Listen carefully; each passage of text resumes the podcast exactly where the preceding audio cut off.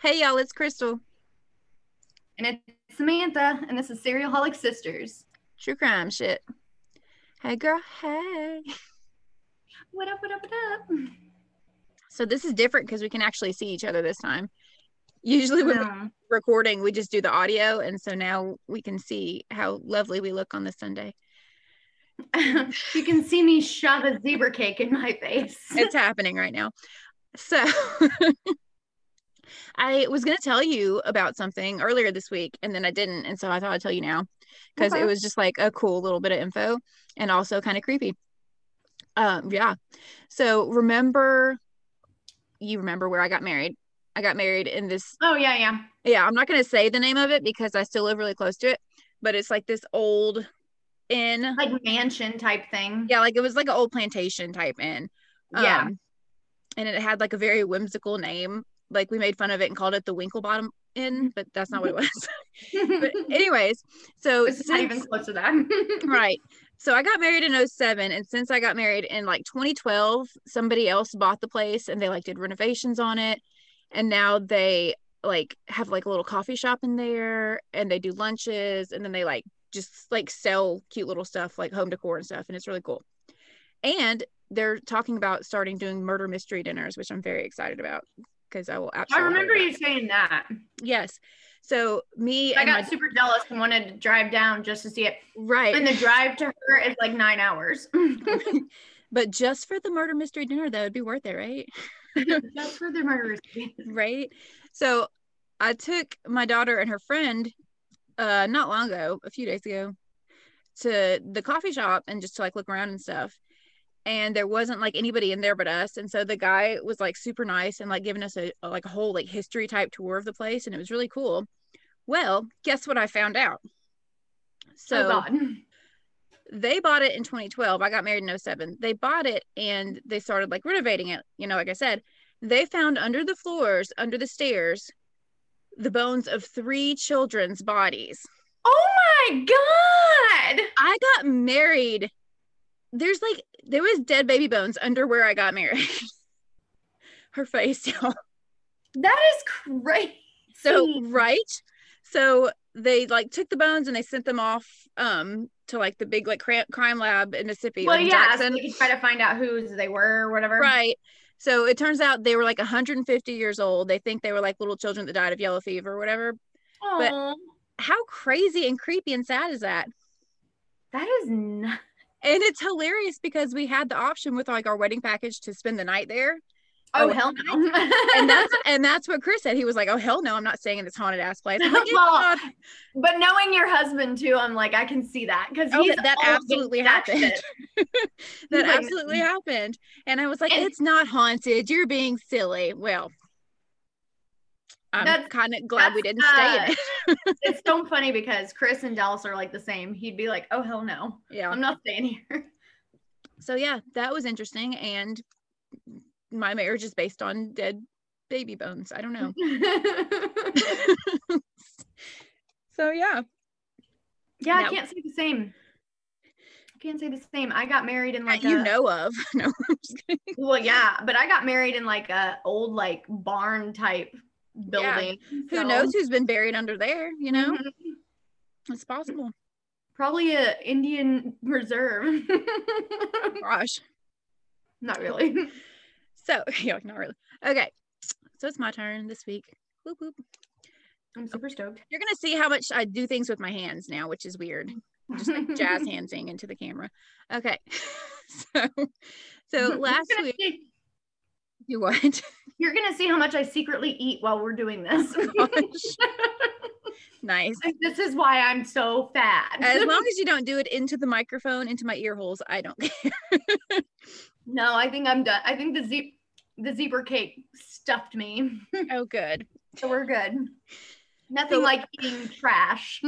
Hi, i am trashly so last week you inspired me you did so you covered the broken arrow killings and it was crazy and like i'd never heard of that case before and it got me thinking so like as you know that place didn't happen too terribly far from you it was pretty close to you yeah. And so I was like, I wonder if there's any crazy, interesting cases close to me that I've never heard of. So I was like, challenge accepted. So Challenge accepted. To myself because I'm weird and talk to myself. because I talk to myself. because I'm unemployed and it's just me. It's normal. It's normal. So did a little searching and I found some info on a fella named George Putt, aka Buster. Yeah, no, that was I my face. So this case took place in Memphis, Tennessee in uh-huh. 1969. okay. A, a lot of lot people of things happen there.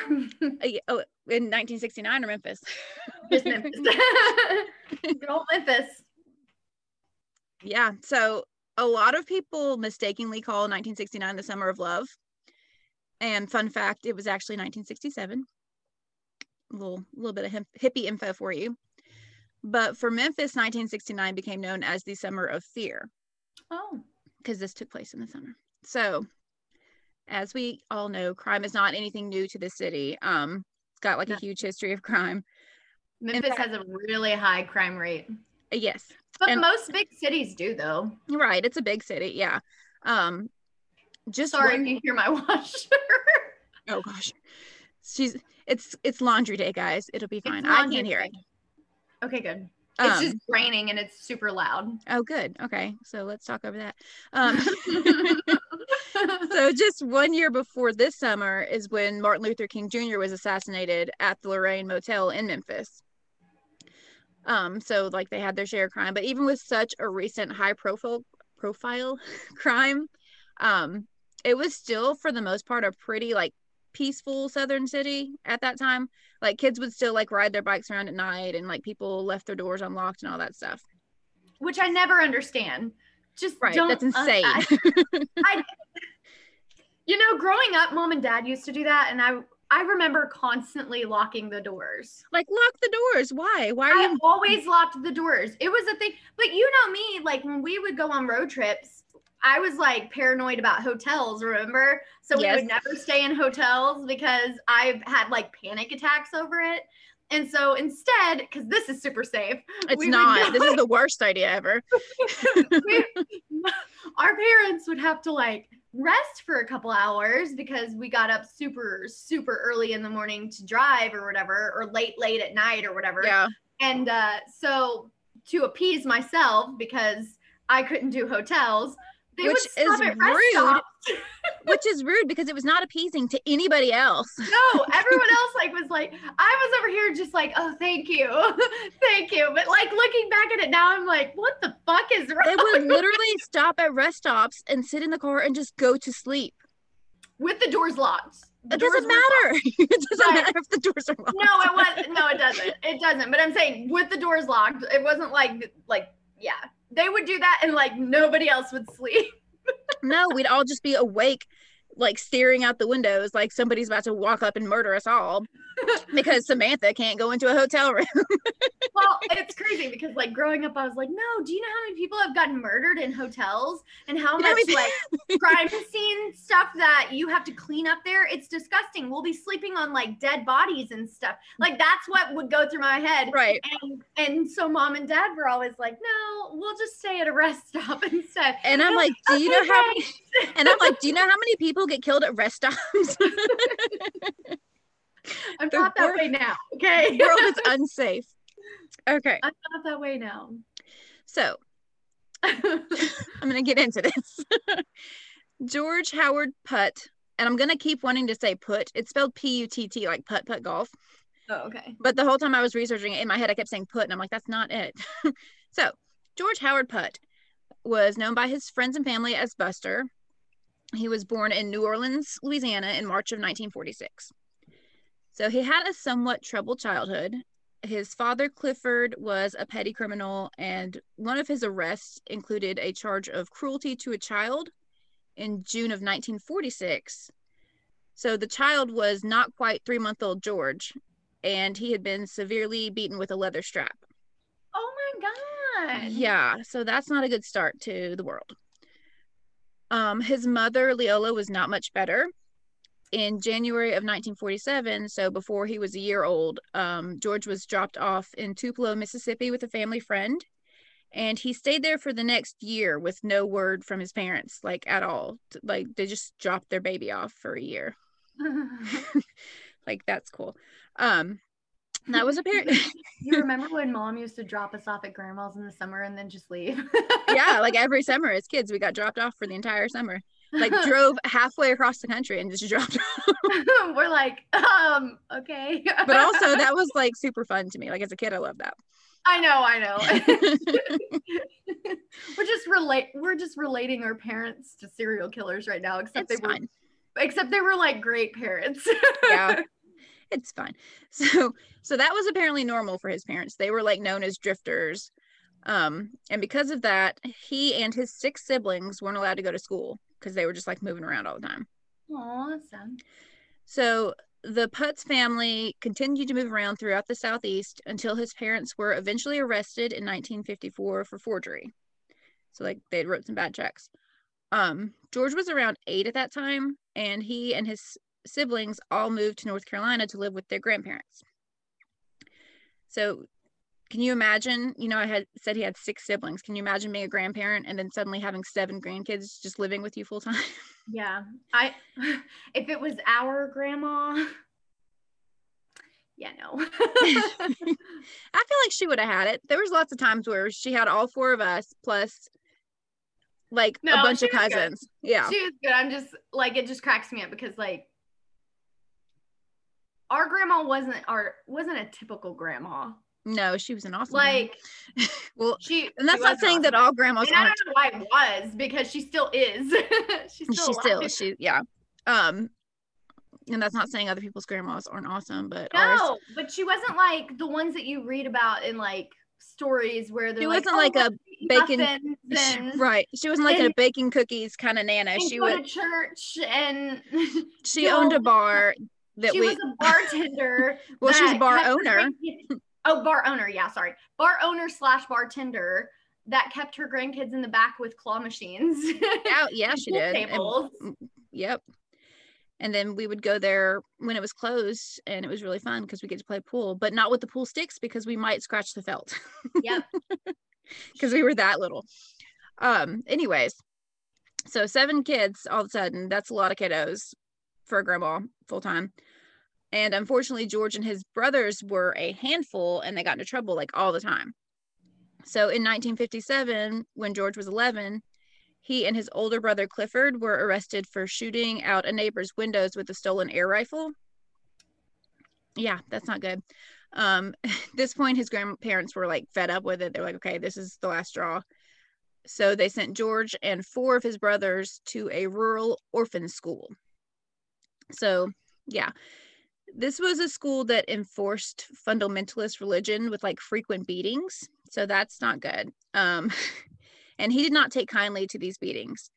So he and Clifford attempted to run away from the school twice, and they always got caught. And then after his second failed attempt, they were like, no, that's it. And so they expelled him and like returned him to the care of his grandparents.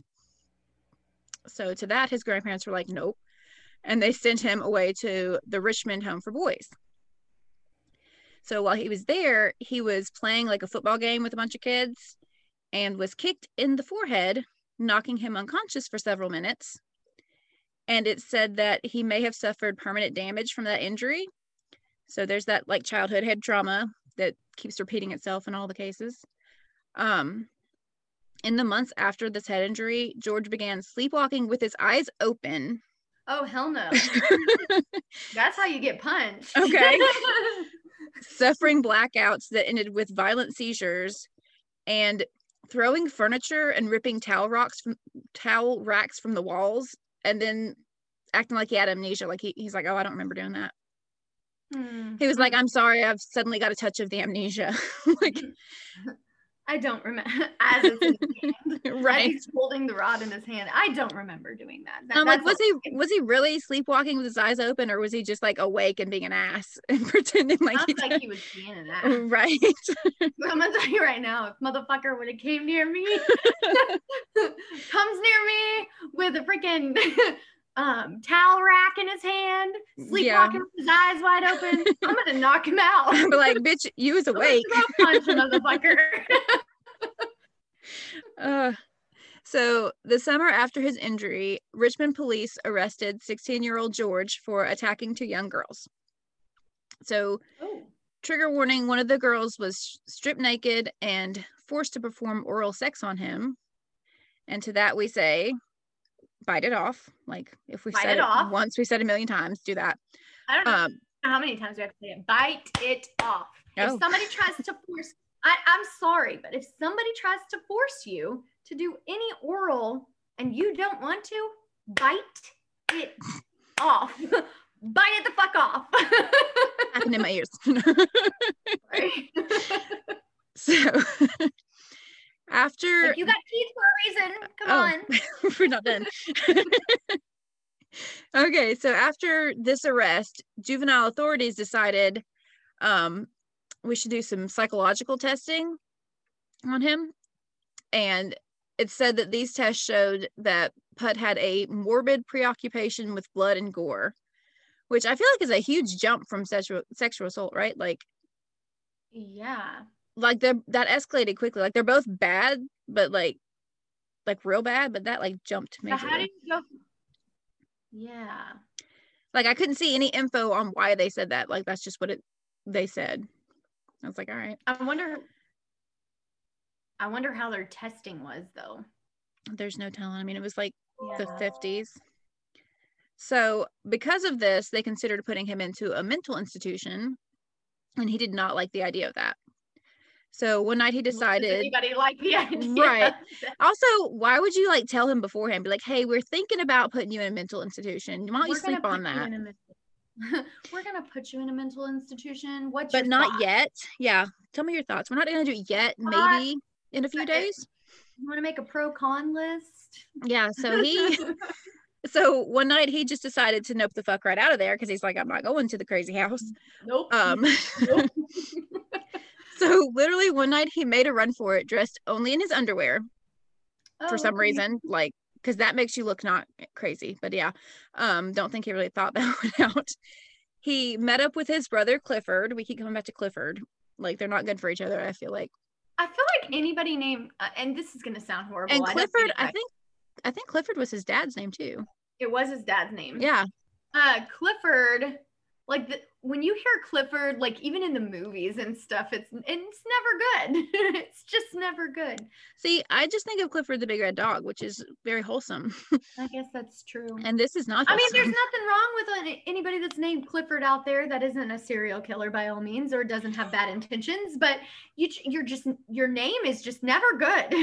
Oh. it's never good when, when it's out there like in the movies and stuff but that's okay. My name is always portrayed as like an annoying schoolgirl. I was gonna say, that- I feel like she's a bit of a biatch. yeah mine is always that way so don't feel bad we, we all got some crazy and I'm always a stripper. Like it's fine. Crystal chandelier. I mean, Um that is very true actually yeah, yeah. So where was I? Oh, he left in his underwear. He met Clifford. Um so he hid out with Clifford, but only for a few days because they found him and they took him back into custody and they took him to a mental institution. Which this place definitely needed to up their security because he escaped again. And then two weeks after this escape, he abducted a 30 year old Richmond woman at knife point, robbed her of $35, and then raped her. Right, at 16. So police knew it was him, like the woman could ID him, and they put a warrant out for his arrest. But this time he left Virginia altogether and then made his way down to Texas. So he's like, You're not going to catch me. Haha.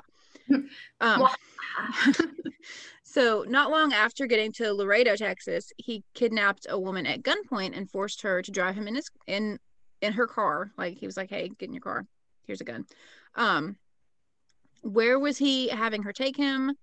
It's not. We're not really sure. So it said that he was trying to make his way to Mexico because his father was there and he was going to try to like reunite with him. His terrible why father. he sounds like a horrible father Right. But also he's kind of a horrible kid. So yeah Um, still. we don't know for sure if that's what he was doing because this badass woman said not today satan and she intentionally crashed her car so like because he's like holding her at gunpoint and she was like making he was making her drive she like was like nope and like crashed it so okay. So he fled the scene on foot. He waited two days and then was like okay let me try that again. Because he's smart. Um but he's like but i'm gonna change it up a little bit this time. So this time he climbed into an apartment window and abducted a woman that lived there. And he like threatened to kill her kids if she didn't like cooperate with him. So this time he drove her car instead of having her drive it so like she couldn't wreck it he was like oh i'll drive it but like i'm gonna take her with me like it's like a hostage or whatever um so he's like okay now i'm driving she can't crash the car well this time he did so Oh my god. so he spotted it's oh, ha, ha, ha. I outfooled you. what happened is he spotted a police car when he was driving and like freaked out and he lost control and like just crashed it and then the police car turned around. Well, he like tried to run off after it crashed, and the police was like, "No, sir, not happening." Like what? so they got him, and he was arrested again. So then he spent the next 13 months in the Webb County Webb County Jail. That was Webb. County. Webb County, Okay. and then he was transferred to a boys' school in Laredo because he's like still a minor at this point, like he's still a child. Um, he spent the next eight months there, and then guess what happened? Got out. escaped again. Like he keeps escaping. Like, why are you not watching him? like at all. He's I commi- to know how, like, I want to know how he's like escaping in the first place. Like, is he disguising himself? Is he like? well, one time he was just in his underwear, so no. I know. I just don't understand it. Like, okay. like no one's watching him, I guess. He committed he's committed like several violent crimes at this point. Like, why are you not watching him? Keep an eye on him. You got one job. Watch the One criminals. job. Watch the criminals. Watch the criminal. so they did catch him again shortly after he escaped.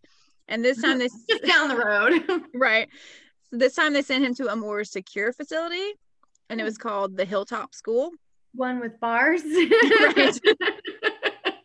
The doors actually locked there. No. I mean, I know we just went over this whole locking your doors and windows, but come on, you got criminals back there. Maybe do it. Maybe do it. So he stayed at the Hilltop School through his 18th birthday. And then they somehow discovered that he had like this secret plot to kidnap the school's librarian and then escape in her car because that's always worked out so well for him, you know, taking women and escaping in their cars. Um, so they found out about this somehow and they transferred him to an adjustment center for psychiatric treatment, which sounds kind of shady to me. Like, okay, how do you do this adjusting? Like, what is, what are you doing? Yeah. so they didn't really adjust him. They, they they just took him there, and he was diagnosed as quote having the earmarks of a psychopath in in his makeup. So they're like, okay, he, he's he's a little cray, and then the adjustment center was like, nope, and they transferred him out of there. Oh my God. Right. so they took him to the maximum maximum security juvenile center in Gatesville, Texas. So he's like really locked up now. So until he turned What we think? well, until he turned 21 and then he was just routinely released Well, yeah, because he's not a minor anymore. right despite Well, all the Which gets me. not he was- 18 yeah not 18 okay. 21 I'm glad that you yeah you caught that look because I was like, I mean, technically you're not a minor after 18. Right. So so they kept him why wait until you're 21? Oh, that was just the routine thing despite all the red flags and like all the previous diagno- diagnoses diagnoses. All the crazies that he's got. all the crazy shit he's done they're like that's all right not my problem now. So they just released him back out into the world.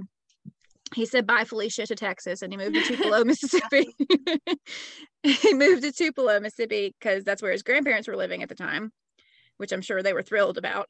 Um, he did not last long in tupelo so let me tell you why he found a job there as an orderly at a hospital oh God. right Who Um, hired him with some- that background check? Do they not do background checks? At hospitals, I guess oh not. my god! so it didn't last long. Within a few days, he was fired for stealing $100 from one of the nurses' purses. But he, okay, that would be the least of my worries. But Right? Okay. Like, he wasn't arrested though because he gave the money back. So they like they didn't press charges. He's like, I'm sorry, here, here's your hundred dollars. And they were like, get out of here, you. Um so then so then he was like, bye Felicia to Tupelo and he moved on to New Orleans. He says bye Felicia a lot in this. Um it was a thing back in the 50s, 60s, you know. Um, so not long after arriving in New Orleans, um, he was arrested for stealing a checkbook from a hotel room at the Roosevelt Hotel. Which also that makes me kind of think the apple didn't fall super far from the tree because his far, parents far from the tree. it did not far Fall? far. It did not far far.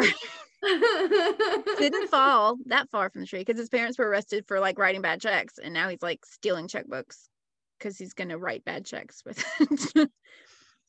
um so that's good he got out soon are you okay Sorry, my dog stood up, and I'm like, um, she's making weird faces should I let him outside? I don't know where he went.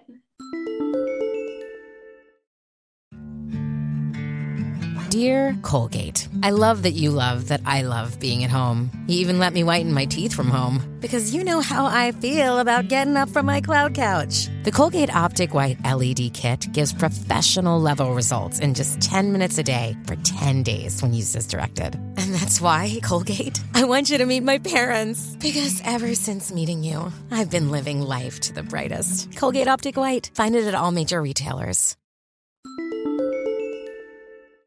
Okay we're back. Okay. So he got arrested for stealing the checks and then he got out soon after and immediately got caught stealing $46 at a cafe. And they were like stop stealing. But just like just Stop doing it. just stop. But just like the nurse at the hospital he gave the money back to them so they didn't press charges.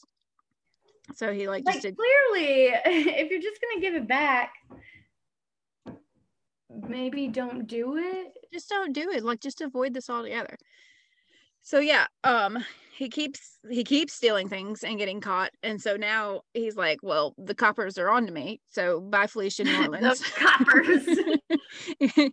so he left new orleans and he drifted on to north mississippi Mm-hmm. so not long after moving there putt met mary ruth bullimore and she was an 18 year old recent graduate of coldwater high school.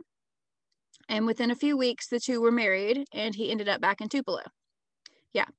Um so also remember his brother clifford that like he would commit all the crimes with when he was younger and all that stuff? Which gets me. He's got a father named Clifford and a brother named Clifford. yes. Well clifford mary his new wife was clifford's ex-girlfriend and also she was pregnant with clifford's baby at the time Just say hillbilly shit. I don't know what it is. so he like Uh, moved, so you know, do you know how much crap I got when I moved to Kansas from being from Mississippi? Everyone's like, "Oh yeah, swamp people or hillbilly people, all this stuff." whatever Like, oh, whatever. And then you hear shit like this. so yeah he he's like met her and I don't, and was like oh this is my brother's ex-girlfriend. Let me marry her. I don't know. Like i don't know how that worked out. Girlfriend, brother, baby mama. right. So yeah. Also when she had the baby they named the baby george jr Oh Jesus. like so hillbilly. like they're like okay i guess they were like okay i'm just gonna pretend this is yours this is your baby so let's name it george jr That is not the way to go, ladies. that is not the way to go. Let me tell you. not the best life choices Scream family drama at Christmas time. oh my gosh I just know it does. Walk away. walk away. Wow. So, as you might expect, George was not the ideal husband. Um, he was like, he was like crazy jealous, and like when Mary would talk to any man at all, like anybody, even her coworkers, he would like Stop get talking to my brother. he would get violent though, like if she talked to anybody that was a man. Um, also, he insisted on having sex six to eight times a night. So six to eight times. A night. Sorry, but Her face, her face. I'm over here like there's times where my husband will like just try to like put his arm on my shoulder and I'm like, don't touch me. Oh my gosh. like, I'm literally sleeping right now. I will I will six to eight times a night. I swear to God. Nobody has that stamina. No, well, he, yeah, it did not work out for him at all. Um, so he got arrested for forcing his way into a woman's car and beating her because he's learned nothing. Like that's what he does. When he gets out of jail, he and his brother Clifford move with both of their wives to Jackson, Mississippi. so I guess Clifford was cool with him marrying his ex-girlfriend and raising his son as his own. Like I guess they were all it's it's, it's all good. So she looks so confused. I'm over here just like this is this is how you get incest. Well, this is this is how you get on Maury, I think. Um, this is definitely a Jerry Springer moment. right. Jerry Springer for sure. Like I'm a so they're all living in Jackson all together. This one big happy family. I don't think they're actually living together, but they're all in Jackson now. Um, it sounds like they're pretty happy, which is real fucked up, but all right. I I didn't guess find family isn't that big of a deal. well, speaking of family stuff, I didn't find a lot of like any real information on this part, but I saw it mentioned mentioned in several different articles. But not long after they moved to Jackson in early 1969, he attempted to rape his mother-in-law on three separate occasions. That is the correct face for that. Yes. Hmm.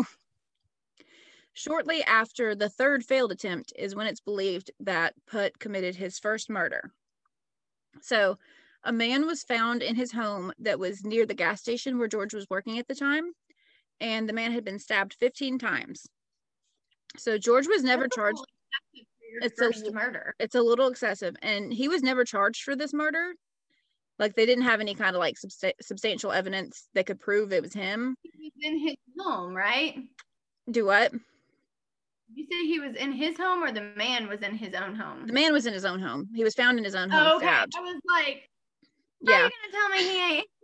that would be confusing. No, the man was found stabbed in his own home. okay. That's a little bit more. I was like, the fuck Like there, kind of bullshit there's evidence everywhere. shit is happening right So um they couldn't find any substantial evidence, but the authorities were like convinced he had done it. Like they were like, I know he did it. Whatever. Um May of 1969, George was arrested for burglary and he received a six month sentence at the county penal farm for his crime. They're like, okay, you're gonna go to this jail farm and like work for your crime. Oh. And he was like, nope, not happening. so he escaped by literally just driving one of the trucks that was on the farm away. Like he got in the truck and just drove away. Why did nobody else think of that before? How is this guy so smart but so stupid at the same It's just a bunch of dumb ass luck, I feel like. like so stupid, but It's also like again, why for thinking about it. why is nobody watching him again? Why is nobody watching him again? Where are the correctional officers? So he drives away from the farm. He grabs his wife and he's like, bye, Felicia to Jackson. And then the two of them end up in Memphis, Tennessee, which is where his 29 days of terror would soon begin. Oh God. So the couple never really made any friends in Memphis. Um, everybody that met George were just like, oh, he seems odd. Like he would just float around from job to job and he'd never keep a job for very long. Um, he had just been fired from his last job as a gas station attendant for stealing $30 from the cash register. Why Right. is it always thirty dollars? What's he need that's thirty dollars? right. It's always less than 50, like except for that Like- one time that that one time he stole 100 from the nurse, but he gave it back. But what does he need for thirty dollars? This is multiple times than thirty dollars. The chick he stole money from. one of them was like one of them was like 46 but yeah the knife point girl was 30 he's like i really just need less than $50 right now really thirty dollars. oh, you have two hundred. That's okay. I'll just take. i'll just take 30 thanks um so he he worked at the gas station he stole he got fired and then not long after this on august 14th 1969 roy and bernalyn dumas were at home getting ready to go out for dinner so roy was a 58 year old world war ii veteran who was awarded a bronze star for combat after receiving a nearly fatal abdominal wound in the war okay so he was like all retired vet Bernalyn had actually just got home from work. She was a nursing supervisor at Baptist Hospital. And um, she also had served in World War II as a nurse, like during the war. So they were um, getting ready to go out and meet their 22 year old son, Michael, and his wife, Tanya, for dinner to celebrate Tanya's birthday. Unfortunately, they never made it to dinner. So, trigger warning pretty much from here on out for the rest of the episode. So, um, George forced his way into their home and he violently forced Roy into their guest bedroom. He then bound his wrists and ankles together with a pair of suspenders and then strangled Roy to death with a pair of socks. Then he turned his attention to Bernalyn. So she was tied to the bedpost in her bedroom and strangled with her own stockings. And then it's going to get real rough. Um, he proceeded to mutilate and molest her with a pair of surgical scissors. Yeah. Um when he was done doing that disgusting terrible thing, he left sort of a calling card that he would use again later. He positioned a lamp over her mutilated body so that it would like cast this like weird eerie light on her. Yeah, real weird. Um after his parents never arrived at the restaurant, that they were supposed to meet them at, Michael went to their home to check on them. And Oh unfortunately. He Yeah. he did. He was the one that found them. Real, real sad. That is the worst thing. Uh huh. So police suspected robbery as the motive because the home had like clearly been like all like ransacked and um her purse was missing. And Putt would later tell police that he had entered their home with the sur- sole purpose of robbery and that he'd never met them before. He knew nothing about them. He just like randomly chose their house and was going to rob it. Like that escalated a lot from just robbery. Like He's clearly a pathological liar. a lot. So, fire and police director Frank Holloman said du- it's okay. He said the uh, the double murder was the most revolting and atrocious crime he had seen in years. And for a little while, Memphis Police Department thought that the crime may be connected in some way to the recent murders in LA of like actress Sharon Tate. But now we know that was like the Manson family. That wasn't connected at all, or whatever. yeah, that wasn't. yeah. But at the time, they were like, we oh. already know about that one. Yeah. So that night, George sat calmly and watched the news coverage of the double murder, like on TV with his wife. He just like sat there with her and watched on the news, all calmly. No biggie. And like his wife didn't even know. No, she had no idea. So 12 days later, George would strike again. So Leila Jackson was an 80 year old widow that ran a four unit apartment house in the heart of the Memphis Medical Center like area.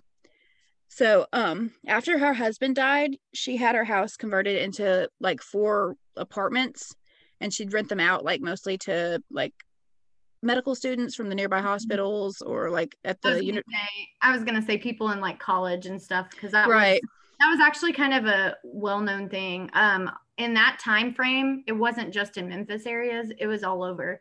So you know how Airbnb is like this big thing now. It was Mhm. technically like an Airbnb. They would rent it out for a couple weeks or whatever, and Right. then that.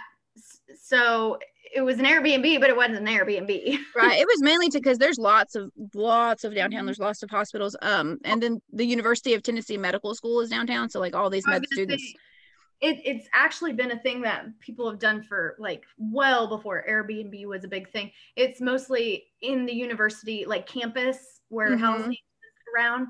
Um, lots of people did it. Lots Right. of people. Right.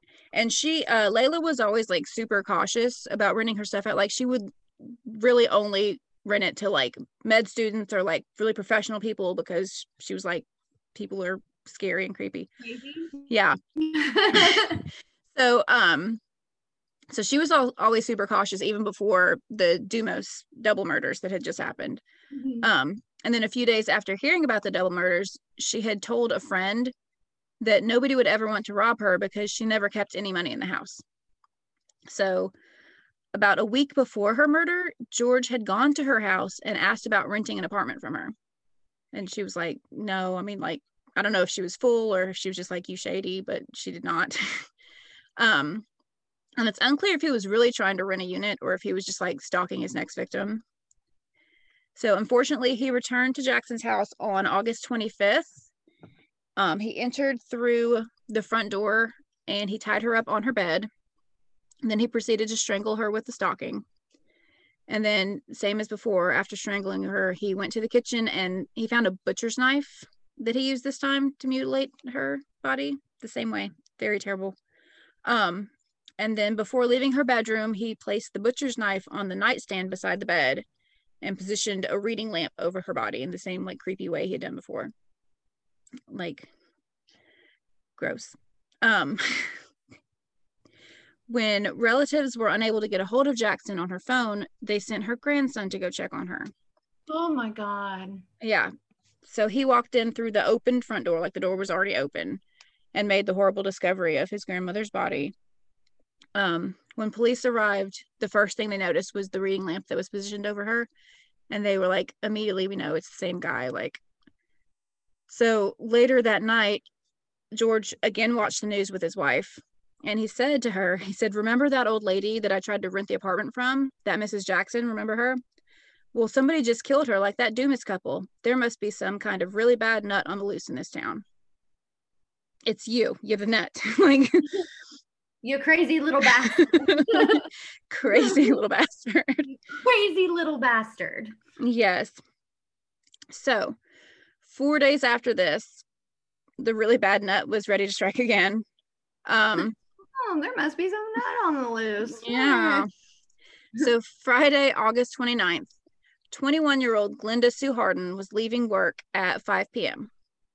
She was recently engaged to a man from uh, Ripley, Tennessee, and she was like ready to start her weekend. It's Friday. She's ready to go. She worked as a typist for the Jackson Life Insurance Company that was like in downtown Memphis on Front Street. So I don't know if you know this. I know this. There's not a ton of parking in downtown Memphis, like at all. Oh, no, there's not. I knew that. Yes. So she had to like park her car and then walk. There's a lot of parking garages. There's a lot of parking garages. Yeah. Um, so she had to park her car and then walk to her work. So she was um leaving work. She had to walk to where her car was parked now. It was parked in like this little parking area on Riverside Drive. Oh, I know there. Yeah, you do. So. Riverside is. uh-huh, me too, girl. so um George Putt was also parked in that landing.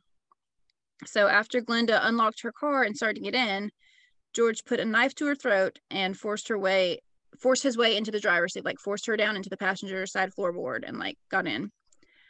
Um he drove her car to Riverside Park, where he then tied her hands behind her back with her pantyhose. He then stabbed her in the head, neck, chest, and back a total of 14 times. Um, he dumped her body in the park, like at Riverside Park, and then drove her car back to the landing where he'd abduct- abducted her, took her purse, and then drove off in his own car. So it wasn't until the next day that her body was discovered in Riverside Park. Um, and the city at that point is like freaking out, everybody's on edge there was very little evidence and Memphis PD like ramped up the investigation. So they offered a $20,000 reward to anyone that had any kind of info that could be helpful at all like in solving this case. They um even called in the FBI to help them like perform like lab work. Um so everyone in town was freaked out. They're like installing new locks on their doors and they're like becoming super cautious. Uh, except for George, who was now becoming less careful, like he was getting sloppy. So he waited a couple weeks And then on Thursday, September 11th, 1969, he committed his final murder. So at noon, Christine Pickens had just arrived home from work. She lived on the second floor of a three uh, three story apartment complex, and she worked as a receptionist at a dental office. And it was a Thursday, so they had Thursday afternoons off. And she was like actually really excited that this day was a Thursday because it was her 59th birthday. So she's like, "Oh, I got my my birthday afternoon off," you know. Um, unfortunately, she came home at a very terrible time. As she got near her apartment door, um, she I lost my spot. Oh, she got home to her apartment door, and George had just given up on trying to trick one of her neighbors into opening their door for him. So he was just like there trying to like get into somebody else's apartment. And they were like, Oh. no, yeah. So he saw Christine arriving at home and he was like, oh, here's an opportunity. So he forced his way into her home when she like unlocked the door. Now, like I mentioned before, he was much less careful today.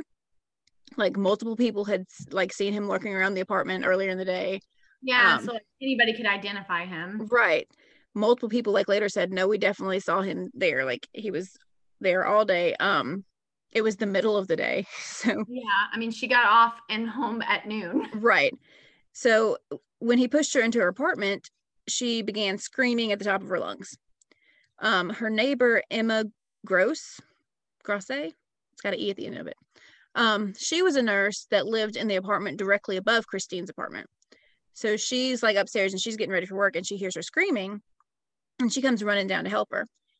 Now it's really sad because she says she could hear Christine yelling.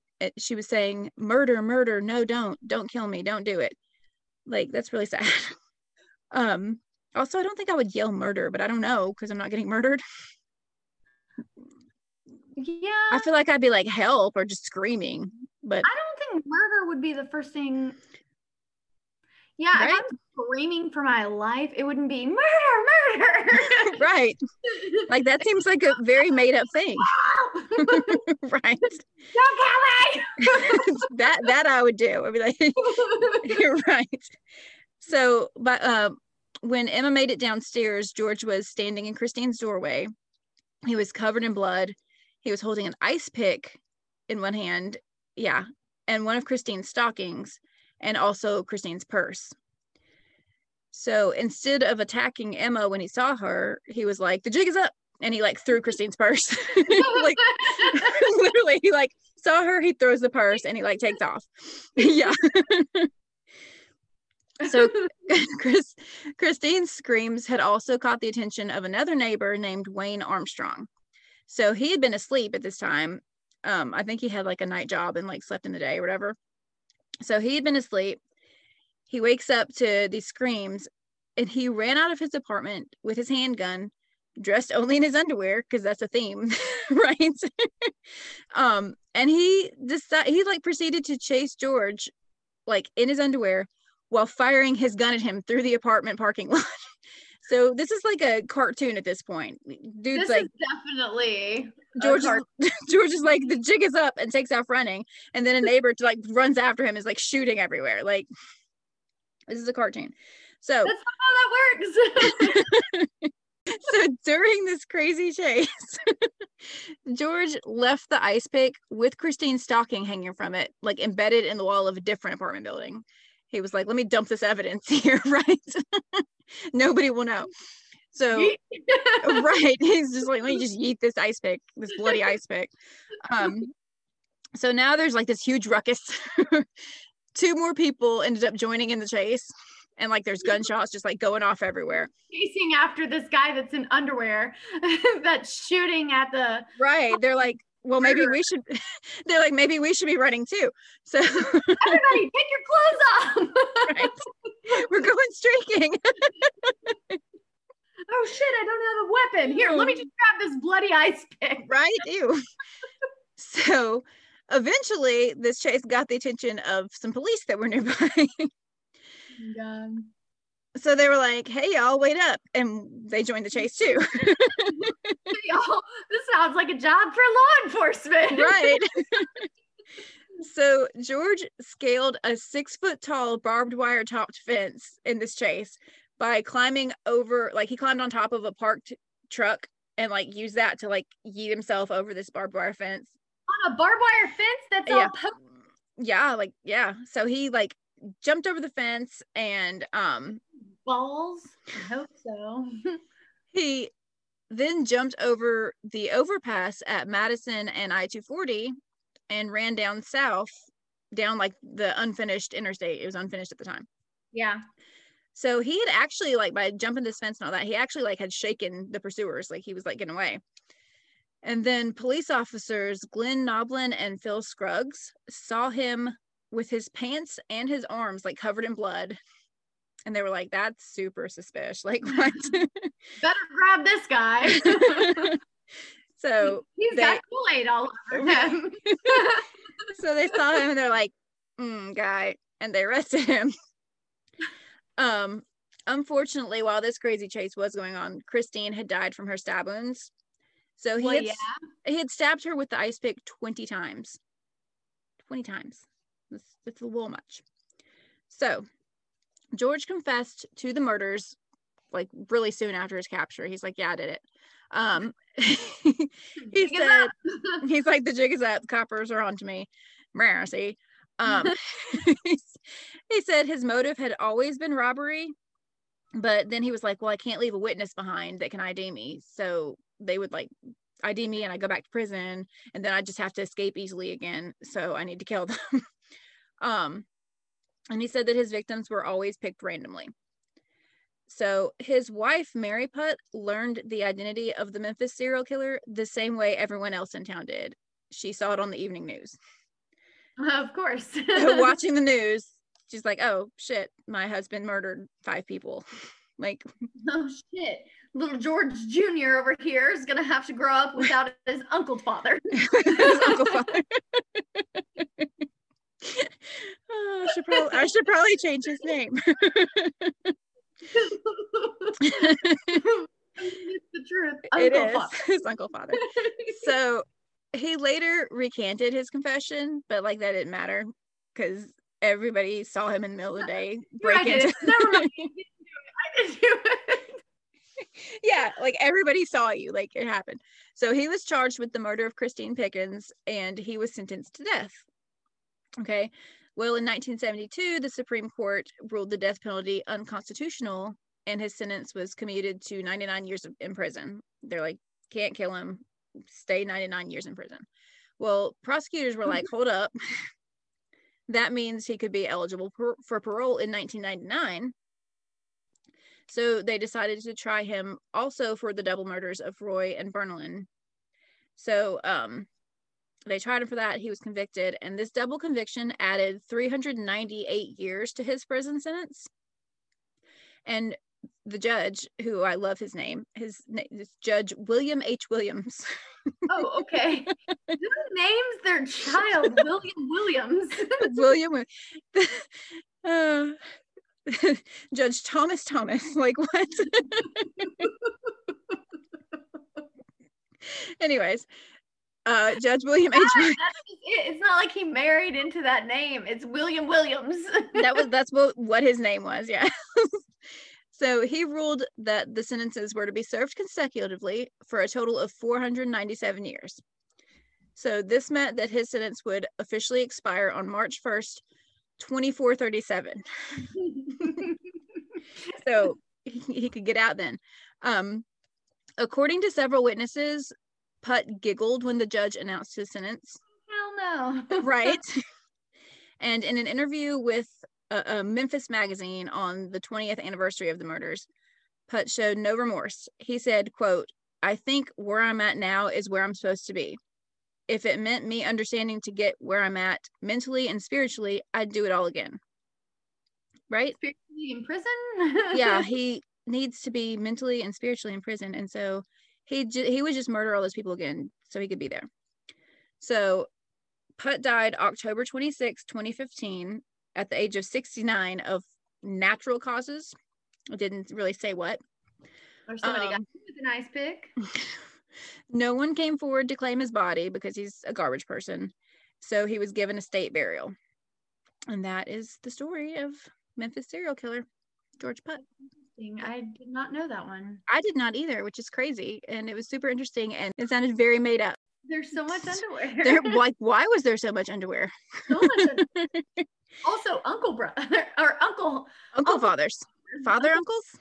Uncle fathers. No, it'd be uncle father for sure. Yeah. Uncle first, hillbilly shit. So yeah, Um, that's it. That was my crazy weird story. Awesome. Speaking of stories, we we came up with a little idea. Actually, a friend of mine brought it up to me. My friend Dana was like, "Hey, y'all should do this." And then she told me, and I was like, "Yes, we should." so then I told Samantha. Okay.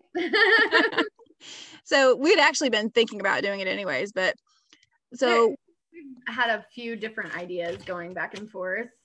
so we we want to do start being able to do like in the near future um putting out like listener stories so it'd be like super cool if you guys could like write in any kind of any kind of like true crime related stories that you have that like happened to you or happened to somebody you know or anything like that um because we want to like get them all together and make an episode of that we feel like that'd be really cool True crime, paranormal, anything. yeah anything cool We'll creepy take paranormal too. yeah we like paranormal We Cool, like creepy. paranormal. so yeah um send I us mean, those like so much Crystal. Crystal got married with dead children. right yeah uh not on purpose by the way uh so creepy anyways so if you could get that together and like send it to us you can send it to our email serialholicsisters at gmail.com or drop it as a uh, on our website. yeah we have a little spot for like you can send us like comments and like contact info and all that stuff um if you could if you do it like in the email or i guess in the comments like put listener tale at the beginning of it so then we'll know Yeah, for sure. So like make your subject listener tale and then give your name and your information. If you don't want your name and you want it anonymous, that's fine. You can also do that. But just say don't don't read my name and hopefully we won't we can edit it if we do accidentally just, just send us some stuff. Just send us some stuff.